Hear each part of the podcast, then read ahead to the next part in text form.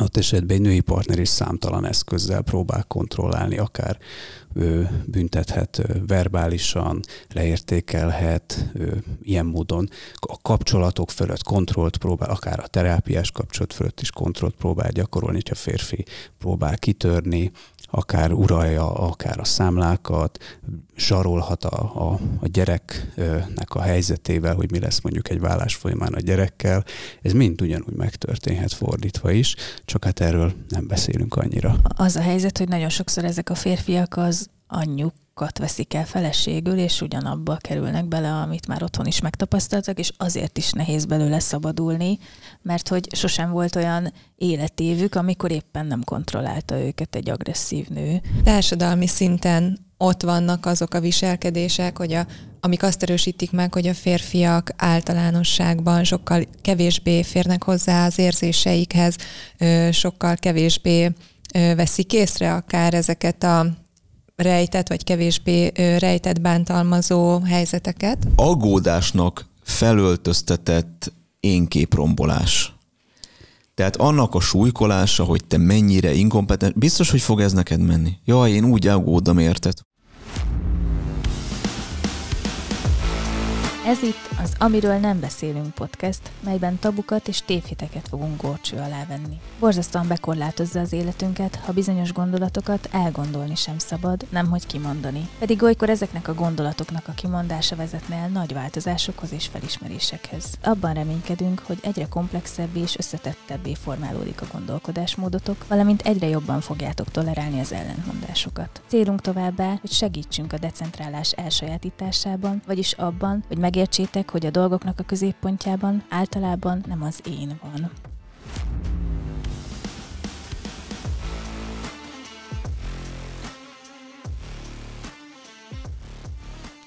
Nehéz témát hoztunk, mert hogy van egy erősen tabusított téma még, amit nem érintettünk, hogy előfordul az, hogy anyák és nők tartják sokban a családjaikat, és nem csak a gyerekeiket, hanem a férjeiket is és erről úgy látom, hogy többek között azért nem szabad beszélni, nem csak azért, mert tabusítva van az, hogy vannak rossz anyák, hanem azért sem, mert olyan, mintha ezzel meghazudtolnánk nagyon sok bántalmazott nőt, pedig semmilyen szempontból nem célunk. Tehát nem kisebbíti a bántalmazott nők fájdalmát az, hogy fordítva is megtörténhet bántalmazás. Részben biztos lesz átfedés a traumatizáló anya epizóddal, de nem az a cél, hogy azt vegyük át újra, hanem egy picit abból az aspektusból is megbeszéljük ezt, hogy akár egész családokat is sokban lehet tartani úgy is, hogy az ember nőnek születik, és hogy nem, nem csak a férfiak csinálják ezt. Ha valaki esetleg úgy érzi, hogy a saját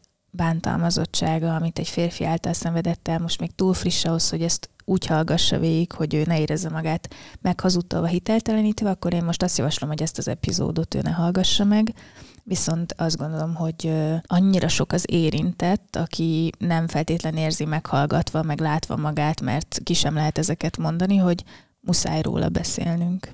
Szerintem ez a téma azért is nehéz, mert mivel ahhoz vagyunk szokva, hogy a bántalmazó képéhez férfit kötünk, ezért, hogyha erről a témáról beszélünk, vagy erről a témáról gondolkodunk a saját életünk kapcsán, akkor könnyebben mondjuk ki azokat a traumáinkat, vagy azokat a nehéz helyzeteinket, amik férfiakhoz kötődnek, mint ami nőkhöz, tehát mondjuk az apánkhoz, mint mondjuk az anyánkhoz.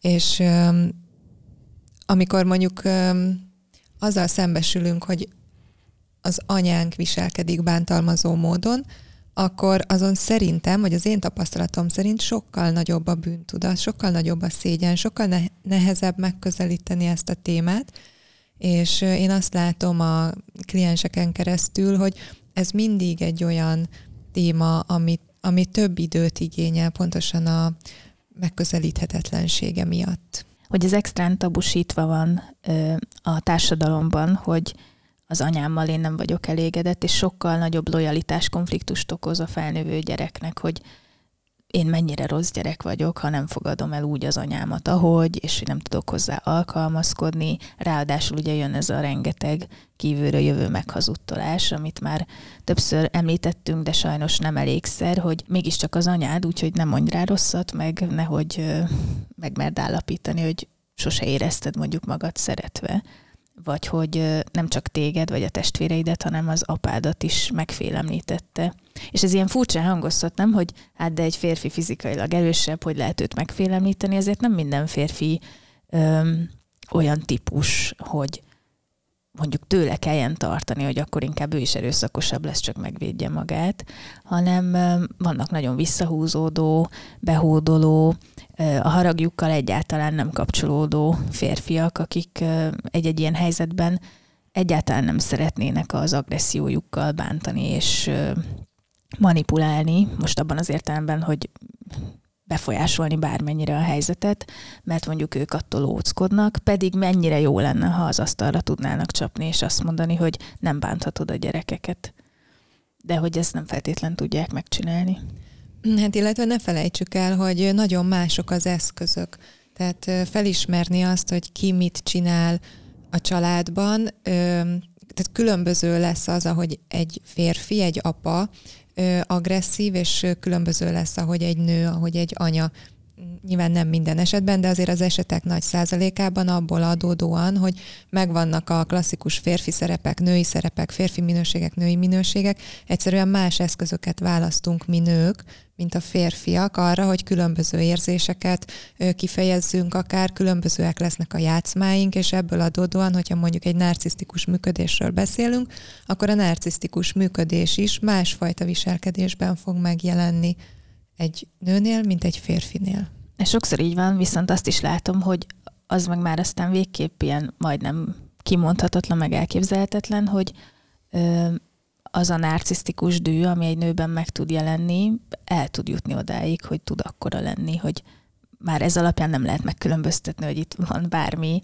ö, rejtettség vagy finomság, mert hogy egy nő ö, folyamodik a haragjának az ilyen jellegű kifejezéséhez, szóval, hogy fizikailag bántalmazó, veszélyes anyák is vannak sajnos. Pont itt az adás előtt beszélgettünk ugye a Tamással, és akkor szóba került egy ilyen sztori, ami így a interneten keringett, hogy a, egy nő megdobálta szilvás gombóccal a partnerét, és mert, mert hogy a pár, párja, ugye a férfi azt mondta, hogy, hogy túl kemény a szilvás gombóc, és ugye hát egy első hallásra valóban zsigerileg ez hozhat egy ilyen kicsit ilyen, ilyen reakciót belőlünk, hogy ez milyen vicces ez a sztori.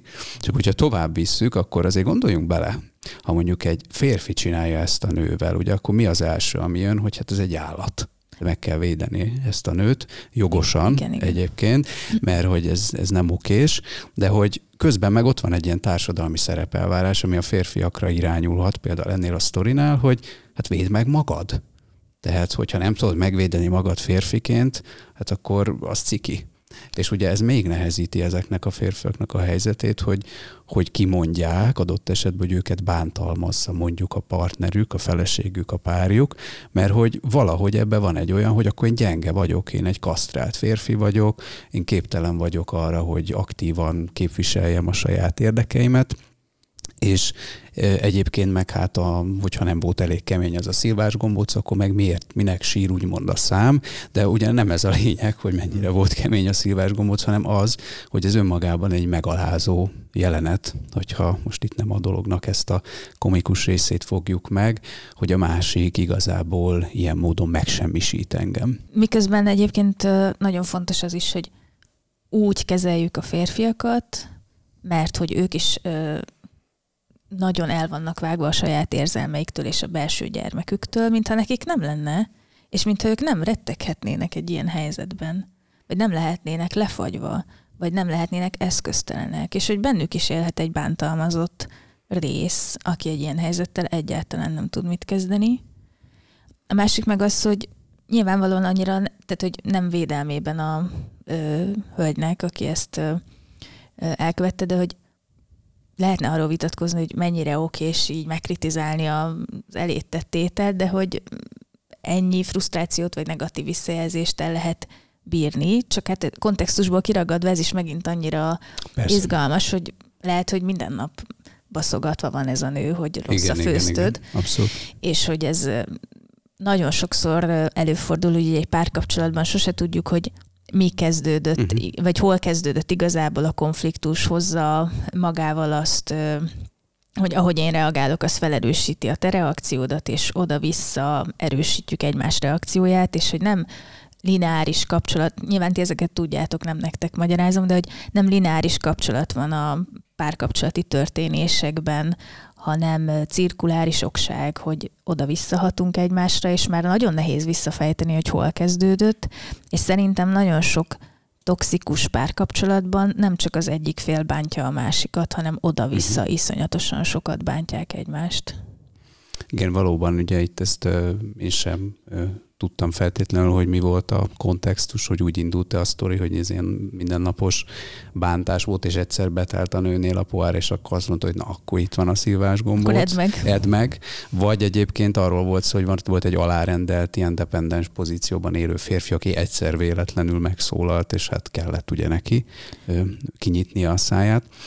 És nagyon érdekes ez valóban, hogy én dolgoztam ilyen férfiakkal, és, és ott mindig az volt a tapasztalatom, hogy valahogy a szándék az nem elsőre abba az irányba mutatott, hogy ők ki akarnának mondjuk lépni egy ilyen kapcsolatból, hanem hogy nekik férfiként kéne valamit tenni annak érdekében, hogy a kapcsolatot, a családot azt fent tudják ugye tartani, és hogy van egy ilyen tehetetlenségük, hogy, hogy akkor így kudarcba fulladt a házasság, egy ilyen szégyenérzetük, hogy nem tudnak ezzel mit kezdeni, és hogy ö, konkrétan olyan tapasztalatom is volt, mikor valakivel eljutottunk odáig, hogy, mondjuk már is felismerte az illető, hogy ő ez igen, ez egy bántalmazó kapcsolat, amiben ő él, ez egy dependens szerep, amiben ő beleragadt egy függő szerep, és akkor ugye ő ki lett mondva, hogy tehát akkor ezzel kéne dolgozni valamit, és ő azt mondta, hogy, hogy igazából neki az lenne a megrendelése,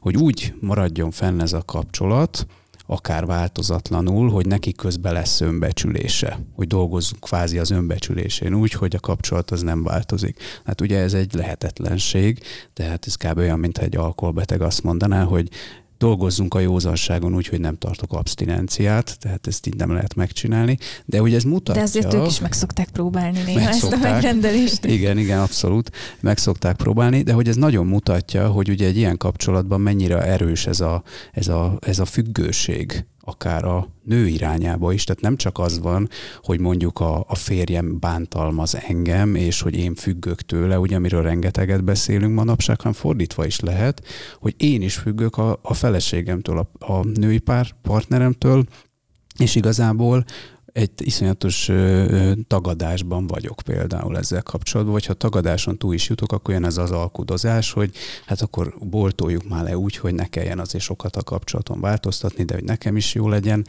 és ez nem nagyon működik, és sok esetben ugye pont ott meg is törhet egyébként egy ilyen terápiás folyamat, ha mondjuk valóban egy bántalmazó partner van a másik oldalon, és mondjuk fel, elkezd felfigyelni a férfinek akár az önállósági törekvéseire, ilyen is volt, ilyen tapasztalatom, akkor letiltja a terápiát. Tehát Abszolút. egész konkrétan volt olyan, hogy megjelent a nő a, a helyen, helyen, ahol dolgoztam, úgyhogy nem volt megbeszélve, hogy ő is jön. És akkor ugye először erről volt egy ilyen tapasztalatom, hú, hát biztos akkor egy ilyen kis érdeklődés, tehát csak nem tudja, hogy, hogy ez nem így működik, és akkor gondol, férfinak kérdeztem, hogy rendben van-e, mondta, hogy igen, hogy akkor üljünk le, akkor beszéljünk a kapcsolatáról, ma ezt nem így csinálnám egyébként. És hát akkor próbáltam így kicsit így mediálni a dolgokat, hogy lehet ebből akár egy párterápia, ha már eljött, mert amúgy is a férfi a párkapcsolati témáit hozta. És hát az látszott, hogy ez nem arról szól, hogy egyébként ő párterápiába szeretne jönni, és csak, csak hát nem tudja, hogy ez hogy működik, hanem ez egy erődemonstráció. Ennek az a lényege, hogy én kontrolláljam a folyamatot, és ha jól emlékszem a sztorira, kb. minden második mondatban valamilyen kasztráló dolog hangzott el a férfival kapcsolatba, és hát mikor próbáltam egy ilyen partneri, párterápiás ilyen kontextust kialakítani, hogy hát akkor hogy tudnánk mi együtt dolgozni, hát az volt az utolsó, amikor láttam őket. Tehát, hogy többet nem jöttek a férfi se, ugye valószínűleg le lett tiltva a, a, a munka, meg a nő se. Ő, őt se láttam többet, szóval, hogy hogy ez, ez azért kemény tud lenni, hogy, hogy valóban nagyon nehéz lehet egy ilyenből szabadulni, és hogy valóban ott esetben egy női partner is számtalan eszközzel próbál kontrollálni, akár ő büntethet verbálisan, leértékelhet ő, ilyen módon. A kapcsolatok fölött kontrollt próbál, akár a terápiás kapcsolat fölött is kontrollt próbál gyakorolni, hogyha férfi próbál kitörni, akár uralja, akár a számlákat, zsarolhat a, a, a gyereknek a helyzetével, hogy mi lesz mondjuk egy vállás folyamán a gyerekkel. Ez mind ugyanúgy megtörténhet fordítva is, csak hát erről nem beszélünk annyira. És az a helyzet, hogy nagyon sokszor ezek a férfiak az anyjukat veszik el feleségül, és ugyanabba kerülnek bele, amit már otthon is megtapasztaltak, és azért is nehéz belőle szabadulni, mert hogy sosem volt olyan életévük, amikor éppen nem kontrollálta őket egy agresszív nő, és hogy ez először nagyon otthonos, sőt, azt is szoktam látni, és egyébként szerintem megcsalásuk egy része származik egy ebből, hogy hogy egyszerre hívja az ilyen típusú férfi azt, hogy legyen kontrollálva. Mondják meg neki, hogy mit csináljon. Ő önállótlan, nem tudja eldönteni, sőt nem szereti vállalni a felelősséget, mert ha hibázik és meg lesz érte kritizálva, az nagyon kellemetlen. De hogy lehet ilyen házsártos, házi sárkány, mi az, hogy megmondja, hogy mit csináljak, miért nem engedi, hogy én döntsek, tehát hogy ilyen dupla fenekű a, az egész beszélgetés, vagy egy ilyen kettős kötésben van ilyenkor sokszor sok nő, és hogy nagyon, nagyon gyakori, hogy az a megoldás, hogy keresek akkor magamnak egy nőt, ahol megélhetem, hogy domináns vagyok, mert ebben a kapcsolatban nem tudom megélni azt, hogy, hogy férfias vagyok, és hogy egyrészt ez igaz, valószínűleg nem tudja, másrészt azért nyilván erre nem feltétlen a megcsalás a, a megoldás, de hogy és most így függetlenül a bántalmazó kapcsolatoktól is ez egy gyakori jelenség, hogyha valaki nem tud felnőni a, az apa szerephez, férfi szerephez, férj szerephez, felnőtt szerephez, akkor a, a megcsalás egy ilyen, egy ilyen helyzetben, hogy így várom a kontrolláló feleségemtől az instrukciókat, de haragszom is rá, nem merek vele konfrontálódni, és kerülő úton meg jól kitolok vele igazából. Tehát, hogy kerülő utas módon adok neki burkoltan egy visszajelzést, hogy mit gondolok amúgy rólad. Vagy hogy egy részem mit gondol rólad.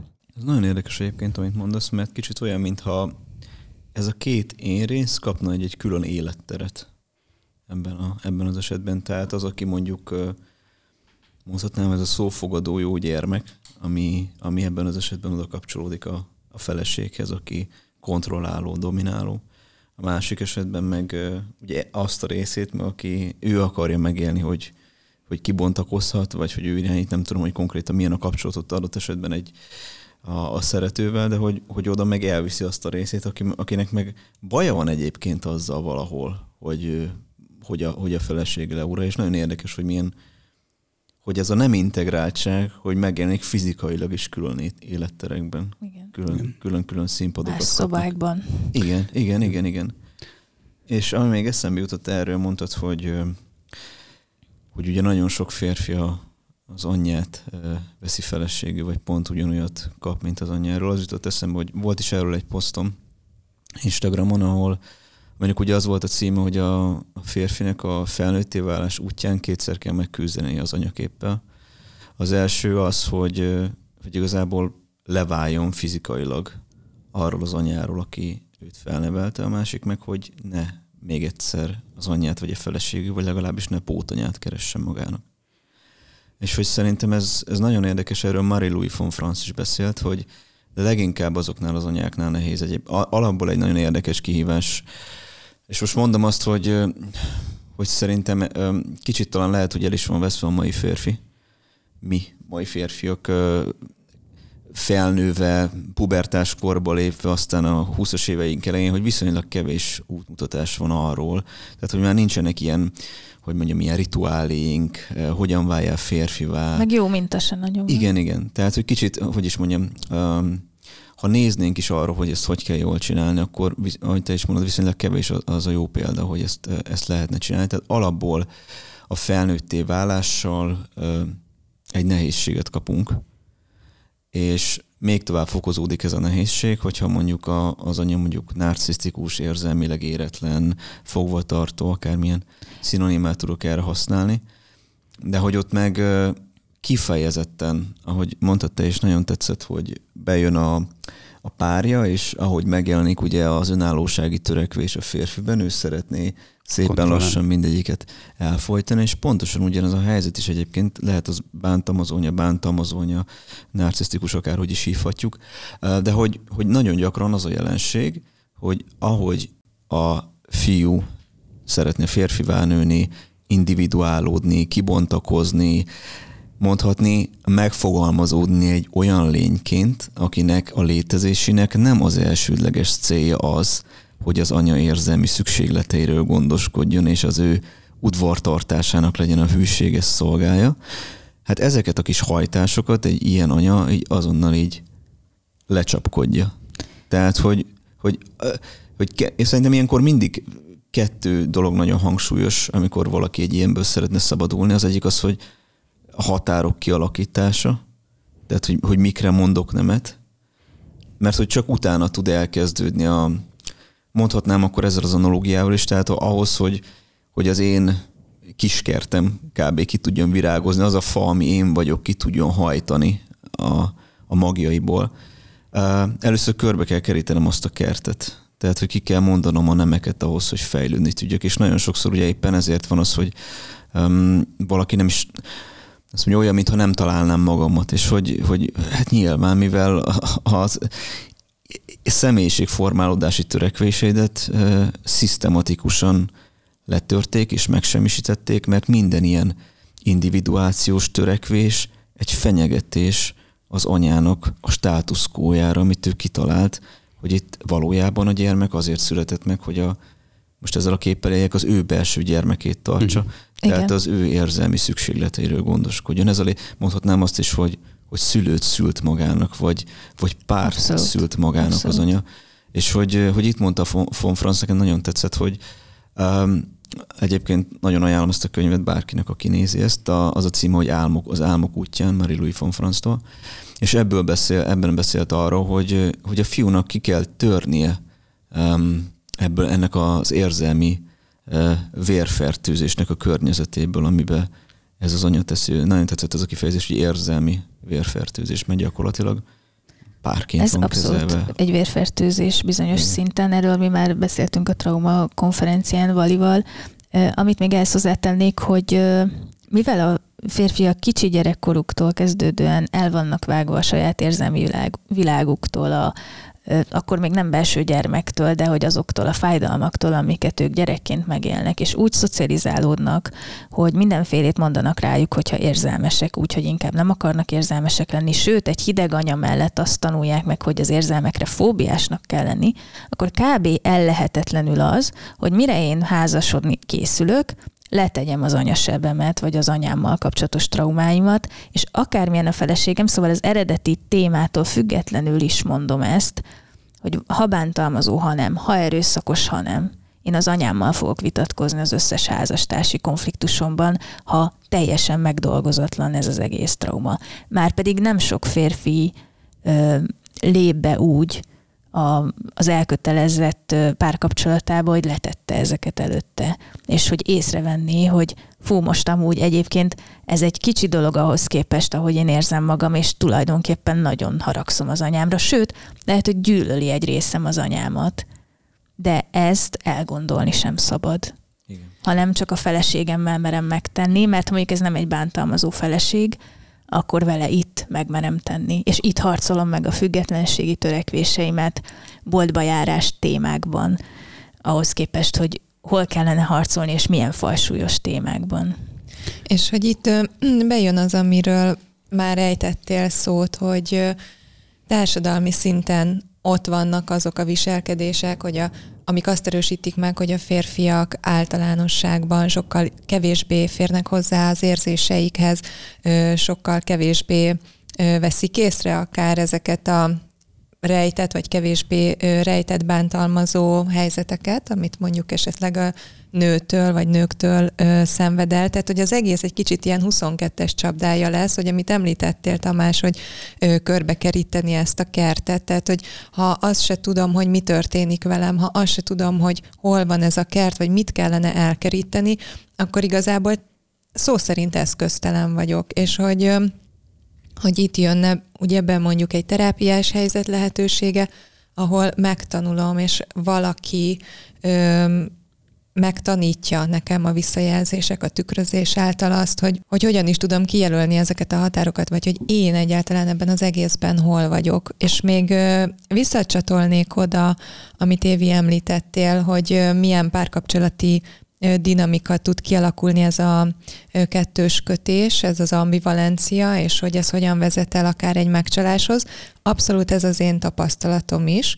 Tehát, hogy ezt látom, hogy az ilyen típusú kapcsolatokban sokszor egy szexuális probléma üti fel a fejét, és azon keresztül kezdenek el gondolkodni, vagy esetleg segítséget kérni, és leggyakrabban ez a szexuális vágynak az eltűnése, és nagyon gyakran a férfinek a szexuális vágya csökken le, ami érthető, hiszen hogyha ott van egy olyan nő, aki egész agresszíven fejezi ki magát, van egy elárasztottság érzése a férfinek, akkor ettől inkább távolságot akar tartani, és ez a szexualitásban erőteljesen megjelenhet, és nagyon nagy lesz, lesz a frusztráltság, mert ugye a fejünkben az a klasszikus helyzet, hogy a nő az, akinek fáj a feje, és nem akar szexelni, viszont ezekben a kapcsolatokban, most ez nem törvényszerű, amit mondok, de hogy nagyon-nagyon gyakran ezzel találkozom, ezekben a kapcsolatokban pont a férfi lesz az, akinek a szexuális vágya lecsökken. Viszont még azzal kiegészíteném, amit elmondtál, hogy Um, ahogy elmondtad, én egy picit úgy éreztem, mint hogyha egy olyan, vagy bennem egy olyan kép jelent meg, inkább így fogalmaznék, hogy a férfi, aki inkább megcsaló féllé válik ezekben a kapcsolatokban, viszont hogy fontos megemlíteni, hogy sokszor a nő is ugyanúgy kilép, és megcsaló féllé válik, mert a férfi megéli azt, hogy ott van ez a kettős kötés, és ez az ambivalencia, hogy egy ilyen szigorú, agresszív anya képet lát a partnerében, miközben tök jó, hogy kontrollálja és megmondja, hogy mit kell csinálni, mert akkor nem kell ezen gondolkodni, nem kell felfedezni, hogy mit akarok én, ami úgy az előbb említettük, hogy ez mennyire nagyon ismereti felfedezést igényelne ezen a ponton.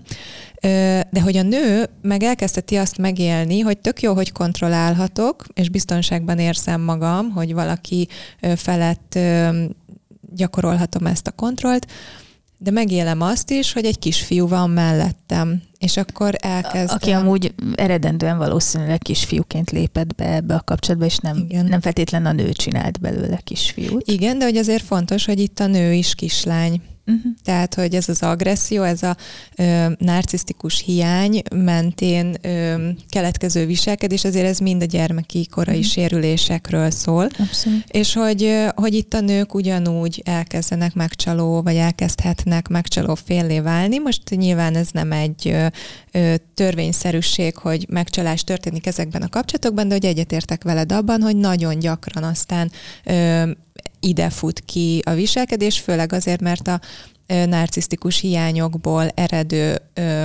frusztráció olyan nagyjá válik, hogy kell a külső megerősítés, hogy én jó pasi vagyok, én jó nő vagyok, egy kis önbizalombusz, stb. szükségessé válik, és így oldják meg a felek. Ez annyit tennék hozzá, hogy bármi, amit ma vagy az összes részben mondunk, ugye típus példákat jelent, de egyszer sem gondoljuk úgy, szerintem ezt így mindannyiunk nevében mondhatom, hogy mindig így van, vagy hogy csak így van. Szóval, hogy persze természetesen nem csak a férfiak csalják meg ezekben a helyzetekben a nőket. Tehát ezt nyilván nem tudhatom biztosan, de elképzelhető, hogy a férfiak az elrejtésben vagy az eltitkolásban ügyetlenebbek, és egy nő sokkal tovább titkolja ezt, és mondjuk a környezetének sem mondja el egyáltalán, és hogy nem biztos, hogy ugyanannyira kiderülnek ezek, nem tudom pontosan. Ugyanez igaz lehet ugye a szerfüggőségekre is a nők esetében, hogy sokkal-sokkal tovább tudják titkolni. De hogy az összes többi példára is igaz, hogy mi, mi itt mondunk típushelyzeteket férfiakról, nőkről, nem azzal a felhanggal, hogy elítéljük a férfiakat vagy a nőket, és hogy minden férfi és minden nő ilyen, hanem szeretnénk azoknak mankót adni, akik ezektől szenvednek, hogy kapjanak egy pici megértést, hogy mi zajlik velük, vagy mit élhettek át. Én itt ez a vágy témakörhöz szeretnék kapcsolódni, mert nekem ez indította most el a, mondjuk így a fantáziámat, hogy szerintem ez egy nagyon fontos része ennek a narcisztikus szülő, narcisztikus anya témakörnek is, hogy mi van a vágyakkal, hol lesznek a vágyak. Ugyanis például egy narcisztikus anya vagy szülő mellett fölnövő gyerek, az tűnhet úgy, hogy ő nagyon is a vágyai szerint ér, hiszen akár sikeressé válik, akár nem tudom én, nagy ö, orvos, jogász, mit tudom én, művész ember lesz belőle, de ez egy tök fontos kérdés, ugye, hogy a narcisztikus szülő valójában nem abban segíti a gyereket, hogy a gyerek a saját vágyait rátaláljon, és azokat ő valóra váltsa, hanem tulajdonképpen ő egy meghosszabbítás. Szóval, Igen. hogy a narcisztikus szülőnek vannak vágyai, amit ugye rávetít a gyerekéne, aki, akinek azt teljesítenie kell. És ugye itt ez egy ilyen tök fontos dolog lehet, hogy ahogy mondtad, hogy például a szexualitásnál is eltűnik a vágy, hogy, hogy tulajdonképpen kialakult-e már annyira például a személyiségem, hogy egyáltalán vagy van-e kapcsolatom a vágyaimmal bármilyen. Tehát, hogy egyáltalán tudom, hogy én mit szeretek, nekem mi esik jól, például a szilvás gombóc, hogy az jól nekem esik, így hogy éljek ezzel egy ilyen rossz szóviccel, de hogy ez tényleg, szóval ez egy tök fontos kérdés szerintem, hogy, hogy ebben van egy ilyen dinamika, hogy, hogy a vágyak azok valahogy nincsenek kapcsolatban velem, a saját vágyaim, és igazából lehetséges, hogyha egy kicsit így mélyebbre mennénk, egy hosszabb terápiás folyamatba így bele mennénk, akkor kiderül, hogy lehet, hogy nem is akartam orvos lenni valójában nem, tulajdonképpen anyám szerette volna, hogy én orvos legyek, mert hogy ő neki nem sikerült. És akkor ő nagyon büszke rám, és kiposztolja mindenhova az interneten, hogy a fia az orvos, de tulajdonképpen én ilyen értelemben használva vagyok. És az a fontos, hogy azt lássák, hogy az ő fia az orvos. És ez tűnhet úgy, hogy micsoda jó szülő, ez a, annyira büszke a gyerekére, mennyit segíthetett, és amúgy lehet, hogy tényleg segítette a gyereket, lehet, hogy kifizette a tandíjat, támogatta a tanulmányait, stb., de de hogy miről szólt ez Igen. valójában, és hogy sokszor a kirakat úgy mutatja, mintha rendben lennének ezek az emberek kiforrott identitással, célokkal, ambíciókkal, és nagyon sokszor kiderülhet, hogy ez egyébként üres, tehát megkapargatjuk, és nincs mögötte fedezet, nincsen egy kimunkált identitás és célok, vágyak, hanem csak egy program, ami teljesítve van. És akkor ez ugye visszajön a későbbi felnőtt partner kapcsolatban is, hogy tulajdonképpen akkor én hogy tudok például egy nőhöz kapcsolódni, mert ugye ott is kellene, hogy valahogy a saját vágyaimmal legyen valamilyen bensőséges viszonyom, hogy nekem mi a vonzó egy, egy nőben, hogy hogy tudok őt megkívánni, hogy tudok hozzá közelíteni, de hogyha ez a ugye anya-gyerek reláció képeződik le, hát ugye akkor annak meg könnyen lehet, hogy az az eredménye, amit ugye mondtál az előbb, hogy megszűnik tulajdonképpen elég gyorsan ez a vágy. Érdekes, mert én pont még mielőtt elkezdtük volna ezt a felvételt, felírtam ide magamnak, hogy, a, hogy ez nagyon sokszor előfordul, hogy az anya le nem élt életét mhm. kell a gyereknek leélnie, vagy az anya a gyereken keresztül él. Uh-huh. Amúgy ez azokra is igaz, aki ilyen mártír, narcisztikus, ez a rejtett módon, hogy ő... Mindent meséljen mindent a napodról. Így, így, így. Tehát ha elmondom, hogy én nem akartam orvos lenni, akkor arra az a válasz, hogy pedig én mindent feláldoztam, Feláldoztam, érted? így van, feláldoztam az életemet azért, hogy azt az életet élhessd, amit kitaláltam neked. És... Mondta én... soha senki. De hogy valójában ez lenne, a, amit, amit ő mond itt, és hogy, hogy nagyon érdekes ez, hogy az anya le nem élt életét éli, vagy hogy a, az, ugye ez megint oda kanyarodunk vissza, hogy a, ha erről bárhol le akarna térni, hogyha bárhol megjelenne benne, hogy őt individuálódna. Uh-huh. És hogy ezért tetszik nekem mindig, amikor dr. Raman is beszél arról, hogy, hogy ugye ez a két nagyon fontos lépés a, narcisztikus kapcsolatból való szabadulásnak, hogy az egyik a határok kijelölése, a másik meg az individuáció, mert hogy az ilyen relációk pont arra vannak tervezve, vagy pont úgy működnek, hogy áthágják a határaidat, belemenjenek abba, akit te vagy, belehatoljanak, és hát mondhatni, hát ezek egyfajta ilyen vámpirikus kapcsolatok, mondhatni a te életerődön éljen azáltal, hogy mit naponta húszszor felhívna, hogy megy ez az élet, amit én kitaláltam neked, mesél róla, és a többi. És hogy, Abszolút. Um, a másik meg, hogy ugye emiatt nem is tudsz, tehát hogy a kerítés, ahogy mondtam is az előbb, és hogy emiatt nem is tudsz kibontakozni, mert minden, ami, de hogy ilyen szépen lassan, szisztematikusan, tehát hogy megjelenik, és akkor olyan, mintha csak elbizonytalan, tényleg akarod, ez biztos, hogy akarod, de azt, ami, amit te magadtól végre valahára kitaláltál, és hogy igen, az azért nem lenne jó, mert, és hogy lehet, hogy úgy tűnik, mintha nem tudom, mintha ilyen nagyon segítő, gondoskodó lenne, de igazából arról szól, hogy ki ne szabaduljanak a bűvköréből, amit ő csinált neked. És pont a, az epizód előtt beszéltünk erről, hogy ugye van a Disneynek az Aranyhaj és a Nagy Gubanc című meséje, amit ha nem láttak még a hallgatók vagy nézők, akkor mindenképpen egy nagyon fontos esettanulmánya ennek a, a narcisztikus anya működésének, ugyanis hát most spoilerezni fogok, úgyhogy ha meg akarjátok nézni, akkor ugorjátok át ezt a részt.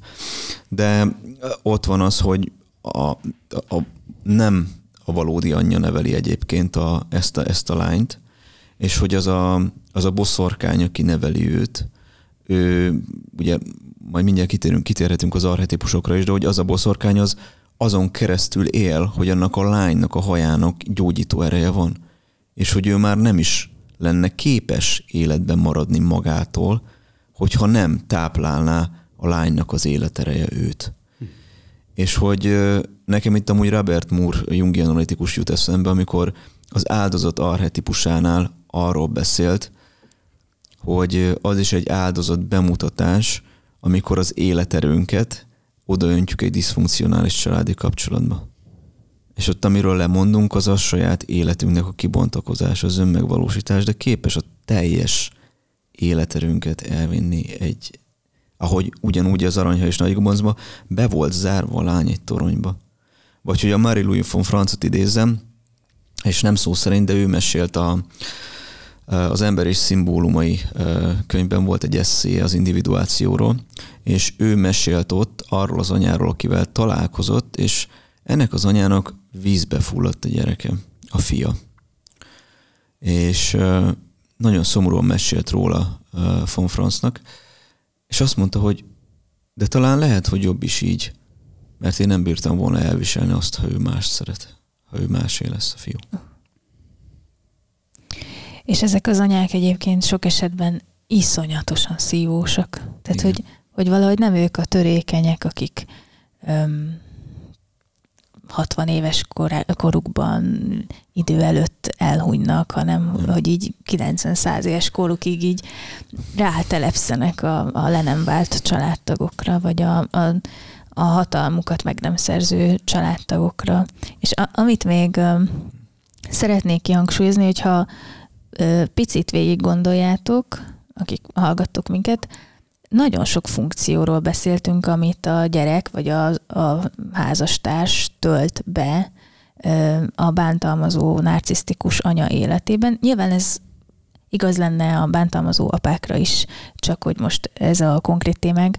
Tehát, hogy nem csak az lehet egy funkció és egy használás, hogy te megéled azt a karriert, vagy végigéled azt a karriert, amit én szerettem volna, vagy amit én azért szánok neked, hogy büszke lehessek magamra, mert a kudarcaid a tieid, de a sikereid az enyémek, hanem az is egy funkció, hogy szabályozd az érzelmeimet, az is egy funkció, hogy lelkizhessek veled, mert magányos vagyok, mert a házastársam nincs jelen, mert őt már elüldöztem, de te ugye mindig lojális leszel.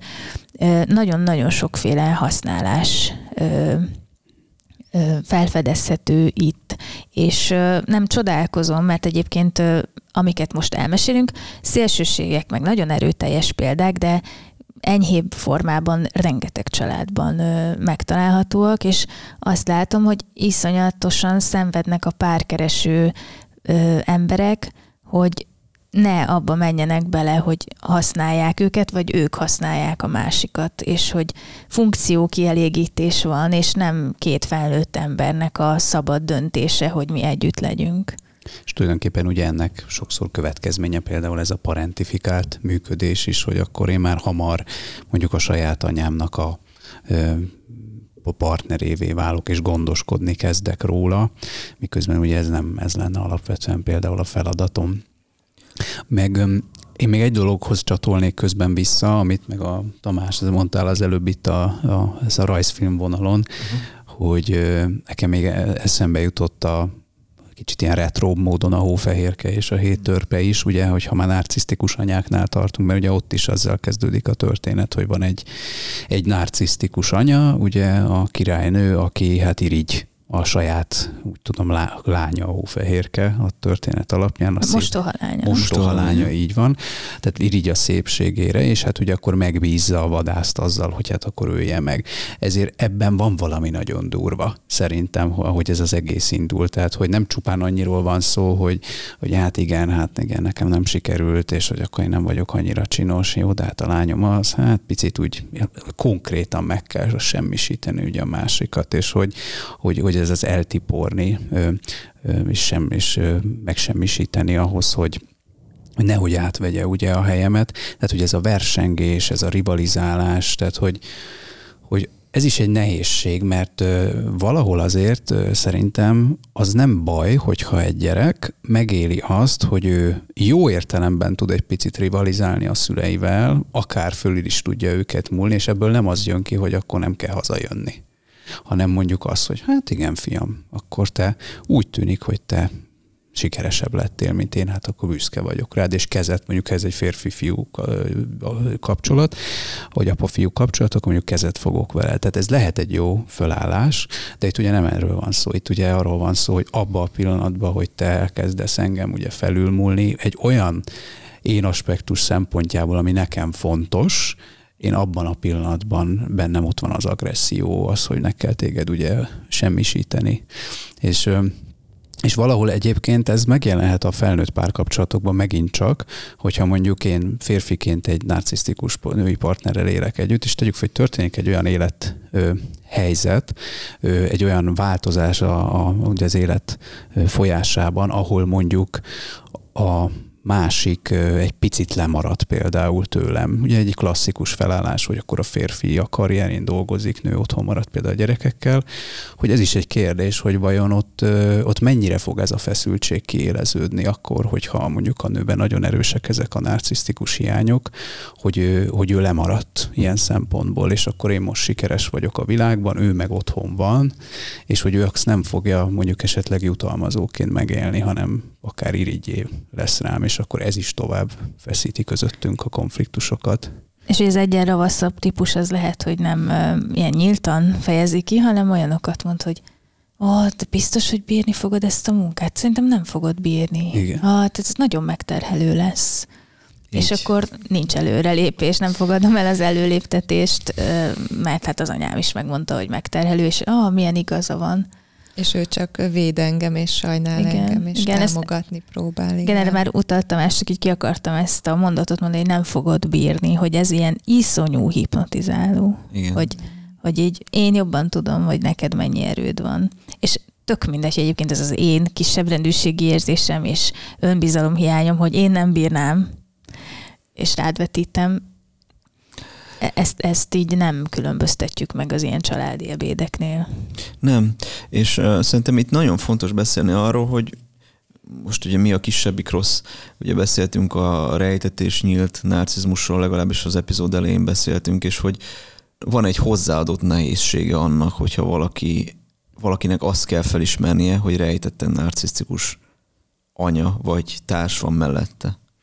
Tehát, hogy amikor, mert hogy nagyon sokan alapból a, a valamiféle grandiozitást asszociálunk ahhoz, hogy valaki narcisztikus, legalábbis a köztudatban a, ez így fordul elő a leggyakrabban. A leegyszerűsítő listákat is tudom hibáztatni ezért egyébként. Ez elén is mondtad, Vali, hogy, hogy egyébként nőknél ezt azért is nehéz lehet észrevenni, mert hogy a társadalmi szerepelvárások mentén sokkal lágyabbnak mutatja valaki magát kifelé, és hogy emiatt teljesen nehéz kiszúrni otthon azt, hogy ja, egyébként itt egy egészen másfajta grandiozitásról van szó, mert amúgy itt is grandiozitásról van szó, amikor valaki mártír szerepben van, de akkor ott az a grandiozitás, hogy nekem a világon a legrosszabb és a legnehezebb, és hogy jaj, szegény én, és hogy ezek a, ezek a manipulációs technikák, amiket már beszéltünk egyébként a ja.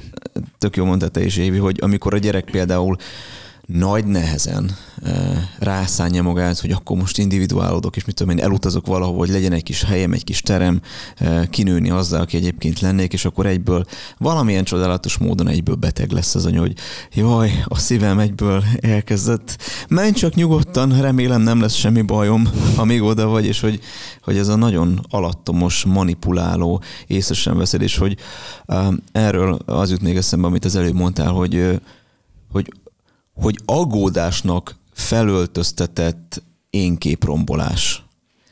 Tehát annak a súlykolása, hogy te mennyire inkompetens, biztos, hogy fog ez neked menni. Jaj, én úgy aggódom érted, hogy, hogy te nem vagy egyébként, nem vagy olyan szorgalmas fajta, nem vagy olyan kitartó fajta, olyan hamar elfáradsz. Nem vagy olyan okos, csak szorgalmas. Igen, igen, igen, igen, igen. Vagy ha eleget dolgozol, sokra viheted még. Nem leszel a legjobb, de lehetsz, lehetsz a nagyjából a jó Vagy között. olyan sokra vihetnéd, ha kicsit többet dolgoznál. Nekem még a dráma háromszög jutott most az eszembe. Hmm. Tehát ez a tettes áldozat és megmentő szerep, hogy mind a három, ugye már az egyik részben erről beszéltünk, csak már nem emlékszem, hogy melyik részünk volt az, de említettem ott is. Tehát, hogy mind a három szerep mögött óriási agresszió munkál. Tehát a tettes ugye nyílt agressziót használ, könnyebb észrevenni. Az áldozat, ő is, és most ez nem az ilyen áldozathibáztatás, azért ezt így ide teszem, mert hogy vannak tényleg Mert tűnhet áldozatok, annak, de, de nem annak igen. minősül. Igazából csak ezeket könnyű azért félreérteni. Igen, szerintem. de hogy itt szerintem pont ezek a példák, amiket most itt említettünk, így jól mutatják, hogy, hogy ez a jaj, én szegény, mindjárt itt rosszul vagyok, stb. stb. Tehát, hogy egy áldozati szerepből kommunikálok egy nagyon agresszív módon, a másikat elnyomva, és akkor ugye még van a megmentő szerepe, és a megmentő is nagyon agresszívé válik akár nyíltan agresszívé válik, tehát akár tettesbe átmegy, akkor, hogyha az áldozat, akit ő megmenteni szeretne, felnő és kilép az áldozati szerepből, mert akkor én nekem már nincs kit megmentenem, tehát én is el fogom veszíteni a szerepemet, és akkor átmegyek a nyílt agresszióba, akár a tettesbe, vagy átmegyek az áldozatba, hogy én szegény, aki már nem tudok segíteni, és ezeket a szerepeket iszonyú gyorsan, tehát akár két mondaton belül ö, váltogatni tudjuk, és ö, mindannyian használjuk egyébként valamilyen szinten olykor ezeket a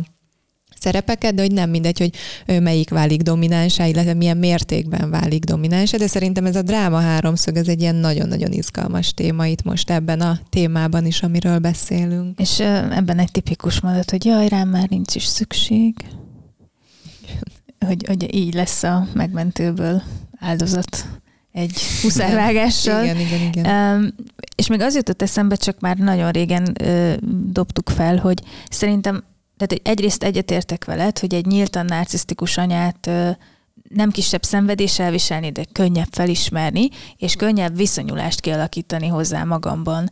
De a rejtethez nagyon-nagyon nehéz, és ezzel együtt még azt a felállást szoktam látni, hogy mindkét szülő életlen, valahogyan mindkét szülő bánt minket, de az egyik rosszabb, az egyik nyíltabb, az egyik észrevehetőbben agresszív vagy, vagy káros nekünk, és ő lesz a rossz szülő. Hmm. És a másik, akiben egy kicsi pozitívum van az előzőhöz képest, ő lesz a jó szülő, és teljesen fekete-fehérre hasítva őket, éljük meg a szülőket. És így aztán, ha ez, ez a felállás úgy van, hogy az apa agresszívabb, nyíltabban agresszív, mint az anya, akkor gyerekként nagyon kell védenem ezt az anyaképet, és felnőttként is nagyon kell védenem ezt az anyaképet, és semmi nem engedi meg nekem, hogy felismerjem, hogy az anyám is folyamatosan szekált.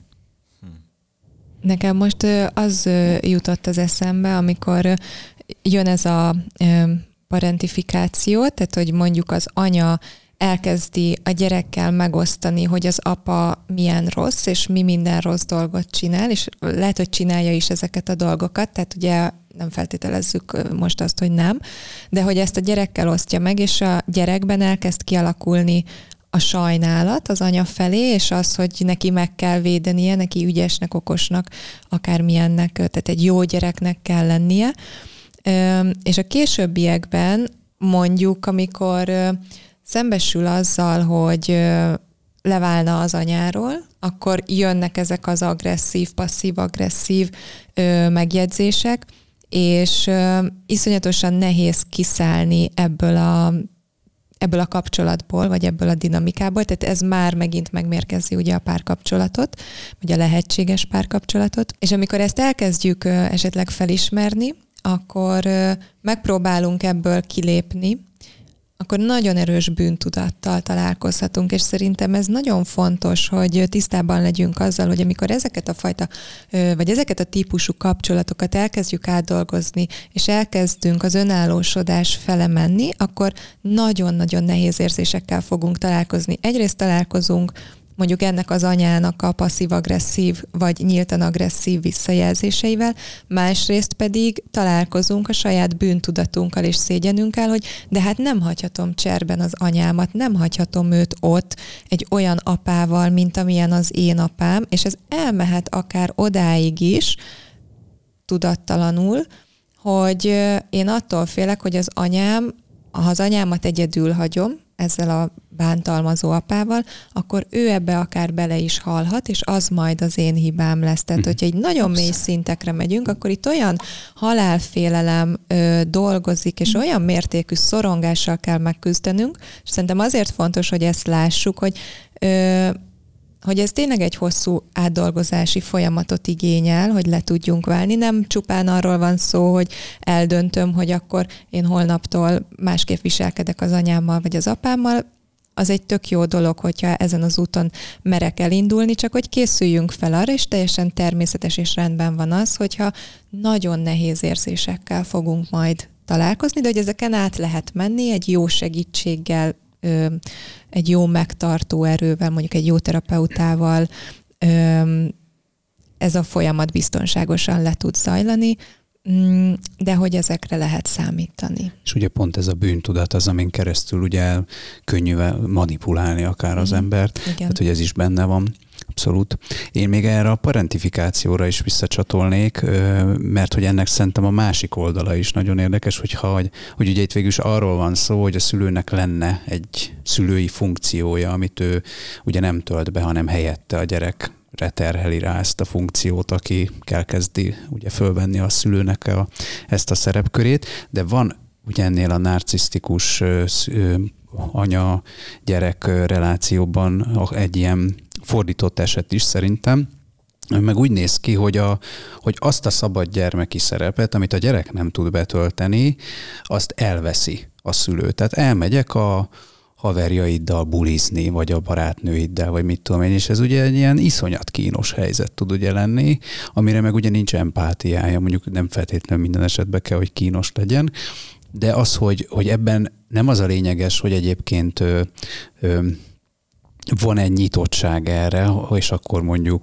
miért ne jöhetne velünk az anyát, hanem az, hogy, hogy elveszem tőled ezt a mert hogy az nekem jár, és hogy én viselkedek úgy, mondjuk ahogy neked lenne ebben a korban ö, időszerű, és tulajdonképpen az, az, hogy neked ez kellemetlen, arra nincsen empátiám, és ugye ez megjelenhet a felnőtt kapcsolatokban is, hogy, hogy mondjuk olyan dolgokat mondok mások előtt a páromról, a férjemről, ami iszonyat megalázó, és hogy föl se tűnik igazából, hogy mennyire kínos helyzetbe hozom őt sokszor. De Tehát, ez egy jó kontrolleszköz. Igen. Ha ő neki nincs önértékelése, meg önbecsülése, amit én folyamatosan lent tartok, akkor nem fog elhagyni. Sőt, még lehet, hogy ezeket a helyzeteket ö, látszólag viccként fogjuk Igen. fel, és még nevetgélünk is azon, hogy egyébként egymást hogyan bántjuk, és még lehet, hogy a társaság is ö, partner lesz ebben, és mindenki nevetgél azon, hogy egyébként bántás történik köztünk. A halálfélelemre még annyit szerettem volna ö, reagálni, hogy a saját halálomtól is félhetek, hogyha elhagyom az anyámat, vagy nem úgy viselkedek, ahogy neki tetszik, akkor ő nagyon furcsa lesz, amit most fogok mondani, megvonja tőlem a túlélést jelentő anyatejet. Tehát, hogy ilyen szinteken ragasztanak magukhoz anyák, gyerekeket, hogy, hogy nem vagyok benne biztos, hogy túlélnék nélküle, és ebben nagyon nehéz belegondolni, de mondjuk zsarolnak a kajával, hogy akkor nem fogok többet rád főzni, így. vagy ide akkor ne gyere enni. Így, és így. megjelenik az, hogy ott foglak hagyni csecsemőként a bölcsőben, és ilyen fogsz halni. hanem azt csináld, ami nekem tetszik. És ez ugyanaz szimbolikusan, csak nagyobb életkorban azt nem mondhatom, hogy nem foglak szoptatni, vagy nem adok anyatejet. És a nehéz érzésekre is vissza akartam utalni, hogy a cserben hagyó szülő miatt érzett gyászunk is iszonyatosan nehéz lesz, mert hogy ezt a másik szülő sokszor hagyja. És amit még ki szerettem volna emelni, hogy amiket ma említettünk, majdnem mindegyikre mondhatjuk, hogy noha szisztematikus, noha nem véletlen történik, tehát valamilyen módon direkt történik egy cél elérése érdekében, általában viszont nem tudatos. Tehát nem az van, hogy ó, hogy tegyem tönkre a gyerekemet, nem így ülnek otthon a szülők, hanem egyszerűen nem is gondolkodnak ezen, és nem reflektált folyamat ez az egész, hanem egyszerűen csak ösztönösen hajtja őket a saját sebük és hiányuk. Nekem még az jutott eszembe, hogy úgy rákapcsolódnék arra, amit mondtál Vali a, a bűntudatról. Mert hogy az autoritásról szóló részünkben már beszéltem erről, hogy gyakorlatilag felnövés, tehát gyermekként, ha azt mondom, hogy van bennünk egyfajta király-királynő arhetipus, aminek a konjunkciója az egysége, feminin-maszkulin pólusnak az egysége alakítja ki bennünk ezt a transpersonális pszichés központot, amit a jungianusok úgy hívnak, hogy a self, akkor ennek, és akkor ehhez kapcsolódik az istenkép is, hogy ez kivetül gyerekként az anyára és apára, mondhatjuk azt is, hogy úgy érezzük, mintha anya és apa szava lenne az Isten szava, a meghatározója annak, hogy én milyen vagyok. És hogy szerintem itt nagyon fontos az, hogy a, a király és a királynő tekintete, mármint az anyára és az apára belőlem kivetülő arhetipusnak a tekintete, az gyakorlatilag kétféle lehet a Robert Moore szerint. Az egyik a, az áldó tekintet, tehát az áldását adja rá. Kicsit olyan, mint a, biztos láttátok már a, az indiai guruknál, azt hiszem, azt hiszem Darsannak hívják, de nem vagyok benne biztos, uh-huh. amikor ugye azért járulnak a guru szín elé, hogy a guru áldó tekintetében részesüljenek, és hogy, hogy gyakorlatilag az ennek a dinamikája. Tehát, hogy az elfogadó apa, és most mondhatnám azt, hogy az a, az a belső szervem, ami a self, a pszichés központ, az valahol az önelfogadásomnak a szerve. És hogy ezt kiruházom rá anyára és apára. De hogy anya és apa amennyire önmaga patológiás, ahogy neki tükrözték a, a, az elfogadhatóságot, nagyon el fogja színezni azt, hogy én mennyire vagyok elfogadható, és mint kívülre vetített istenségtől, mint autoritástól én fogom azt megtanulni, hogy mennyire vagyok elfogadható, és a másik funkció, tehát hogyha nem, ha nem áldást ad, akkor értelemszerűen a maradék, az az átok, az a evil eye, a rontásnak a személy, és a többi. És hogy ilyen rontások például azok is, hogy, hogy te erre úgysem leszel képes. Uh-huh. És hogy ez mennyire, mennyire, mennyire fel tudjuk ezt szívni, és hogy mennyire annak a belső autoritásnak is bennünk, ennek a belső istenségeknek, hogy mennyire lesz jóságos, bíráló, támogató ez a belső istenség, nagyon függ attól, hogy, hogy a külső anya mennyire volt támogató, bíráló, bármelyik a kettő közül, vagy mondjuk többségében, és akkor most itt kicsit kitérnénk arra is, hogy van ilyen, hogy az elég jó szülő, ami az esetek többségében inkább támogató volt, ahhoz, hogy, hogy egészséges tudjon lenni az én képem. De hogy visszatérek ide a bűntudathoz egy kis hát varga betűt leírva ezzel az egész történettel, mert hogy ki mondhatja meg azt, hogy mi a bűn. És akkor itt eszembe jut uh. arról, hogy bizony, hát tehát ez a bűntudat, ez nagyon nem véletlen. Tehát még akkor is, hogyha nincs ott az az anya, aki engem bántalmaz, és nem közvetlenül tőle érkezik az, hogy ha te elmész innen, akkor ki fog nekem egy pohár vizet adni öregségemre. Hanem ezt én már magamtól is tudom érezni. De miért tudom érezni? Mert ez a belső istenség, hát mondhatnám azt is, hogy ennek az anyának létrejött már bennem az avatarja, vagy ha Létre. más képekkel akarom leírni, akkor a belső kritikusomnak a hangját formálta ez a bírálónya. Kicsit olyan, mintha, mintha a szorongó vagy érzelmileg éretlen szülőnek a hangját hallanám vissza ebben, és sokszor észre sem veszem, mert azt gondolom, hogy ezeket én gondolom. Mm. És hogy ennek a belső autoritásnak van egy egész pontos listája arról, hogy mi a bűn. És és az nem, tehát most mondhatnám, hogy mm, igen, nagyon jó megérzem bűntudatomon keresztül, hogy, hogy mi a helyes és mi a helytelen, és hogy az a baj, hogy itt jön be az, hogy tanult bűntudat, amit mondjuk a vallásosságnál is be tudunk hozni egyébként még, de hogy annak a, a részemnek ez igenis bűn, igenis bűn nem szolgálni azt az anyát, akinek, akinek a törvénye ugye hogyan szolgál a királynő. Tehát a törvényeit már gyerekkortól tanultam. És nem véletlen ez a bűntudat. Szóval, hogy tudjuk, hogy azért, azért van ez a bűntudat, mert éppen nem engedelmeskedem a királynőnek. És, és szerintem ez nagyon fontos, mert hogy már az is nagyon sokat segíthet, ha megtanulom, egyáltalán figyelmes leszek arról, hogy van bennem egy ilyen belső kritikus narratíva, aki úgy ül rajtam, mint valami elnyomó uralkodó, mint valami őrmester, aki megmondja, hogy ez szabad, ez törvényes, ez nem törvényes, és hogy átgondoltam-e én azt, hogy az, az miből áll. És a másik pedig, hogy ugye mik voltak a törvények, ugye beszéltünk erről a parentifikációról, és hogy így itt is van egy nagyon kemény hipnózis, hogy az anya valahogy, valamilyen mágia útján a felelősségemmé tette azt, hogy róla kell gondoskodnom. Hihetetlen. Annyira régen játszottuk ezeket a szerepeket, hogy hát észre se veszük, hogy egy színpadon vagyunk, és hogy jé, hát ez őrület, hát itt van ez a kis felnőttnek öltöztetett gyerek, meg a gyereknek öltöztetett felnőtt, és úgy, ez, én elhittem, én ezt megtanultam, hogy, hogy felelős vagyok az anyám, ez hihetetlen. Miközben fordítva van, Igen. mert ő a nagy, és én vagyok a kicsi. Igen. Az jutott még eszembe, hogy nem nagyon említettük, és szerintem helye van itt, már mindjárt lejár az időnk, vagy le is járt, úgyhogy csak említést tennék róla, hogy hogy ebbe az egész körben nagyon beletartozik az alkoholista anya. Hogy mindez még azzal megfűszerezve, hogy egyébként mondjuk nagyon sokszor nem csak érzelmileg nem józan az anyám, hanem valamilyen szerrel is él. Az mindezzel együtt, meg amellett, meg azon túl is nagyon megnyomorító tud lenni, és hogy, hogy szeretném valahogy visszatükrözni, vagy hitelesíteni ezt, hogy, hogy talán ez sokkal nehezebb mindennél. Tehát, hogy így a narcisztikus, alkoholista anya az így az összes csapásnál, így a szüleinkhez, szüleinkkel átélhető csapásnál nagyobb, mert hogy hát, hogy a legnagyobb sebb mégiscsak az, hogyha az anyámtól nem kapom meg, amit szeretnénk, bármennyire is nagyon-nagyon tud traumatizáló lenni egy apa is, és majd arról is lesz egy adás. Um, igen, meg még valamit akartam a mindegy a bűntudatról, de mindegy, ennyi. A lényeg a alkoholista anya, hogy egy említést megérdemelt. És én még egy említést szeretnék tenni, mert tök jól mondtad, nekem az nagyon tetszett, hogy, hogy mondtad, hogy annak is lesz egy gyásza, hogy történt egy cserben hagyás az apa részéről. Ugye most azt a helyzetet vizsgáljuk, ahol az anya narcisztikus bántalmazó, és akkor a férfi mi történik.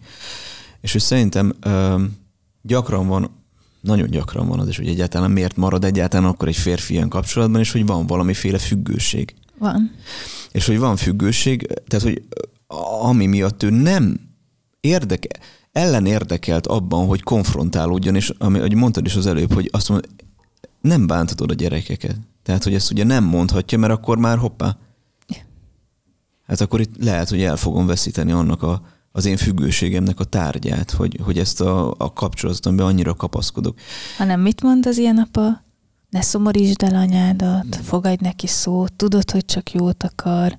De tudok még ilyet, de van olyan is, hogy ez a cserbenhagyás, ez nem, nem aktív cserbenhagyás, hanem az előző, a traumatizáló anyáról szóló rész jutott itt eszünkbe, ahol azzal kezdtük, hogy az apa, aki nincs otthon, megteremti a lehetőséget annak, hogy ez a bántalmazás szépen burjánzon, de hogy az is egy mennyire, hát hogy is mondjam, mondjuk gyermekként vagy felnőttként, amikor már ennek a gyászával dolgozol, hogy mennyire nehezen észrevehető minta, hogy az apa egyébként a konfliktus kerülésnek mennyi módja van. Az egyik az, hogy nem szólok, a másik az, hogy legyél te az okosabb, a harmadik az meg, hogy jaj, megint van valami dolgom. A és hogy munkafüggőség. Munkafüggőség. Igen. És hogy otthon sincs, mert ha otthon lenne, akkor kénytelen lenne szembenézni azzal, hogy az én függőségem letilt arról, hogy megvédjem a saját gyerekemet a bántalmazástól. Vagy, hogy a saját gyerekem bántalmazottságát csak akkor tudnám észrevenni, ha a sajátomat beismerném, de nem tartok ott. És igen, akkor ez tényleg lehet ilyen önigazolásokkal meg nagyon jól feloldani, hogy hát igen, de az én dolgom most a pénzkeresés, ő, ő neveli a gyerekeket, és valójában meg az történik, hogy én engedek annak a kontrollnak, hogy kiszorítsanak ugye ebből a funkciómból, nem is teszek feltétlenül erőfeszítést, hogy én jelen akarok lenni, mert ugye pont ettől a konfrontációtól félek. Köszönjük szépen, hogy itt voltatok, és eszembe jutott, hogy senkit nem mutattam be, úgyhogy akkor így utólag pótolnám. Itt volt velünk Lázár Gergely, klinikai szakpszichológus, Stekler Tamás, transpersonális coach, és Benke Valileria, szexuálpszichológus. Köszönöm, hogy itt voltatok. Ez itt az Amiről nem beszélünk podcast, melyben tabukat és tévhiteket fogunk górcső alá venni. Borzasztóan bekorlátozza az életünket, ha bizonyos gondolatokat elgondolni sem szabad, nemhogy kimondani. Pedig olykor ezeknek a gondolatoknak a kimondása vezetne el nagy változásokhoz és felismerésekhez. Abban reménykedünk, hogy egyre komplexebbé és összetettebbé formálódik a gondolkodásmódotok, valamint egyre jobban fogjátok tolerálni az ellentmondásokat. Célunk továbbá, hogy segítsünk a decentrálás elsajátításában, vagyis abban, hogy Megértsétek, hogy a dolgoknak a középpontjában általában nem az én van.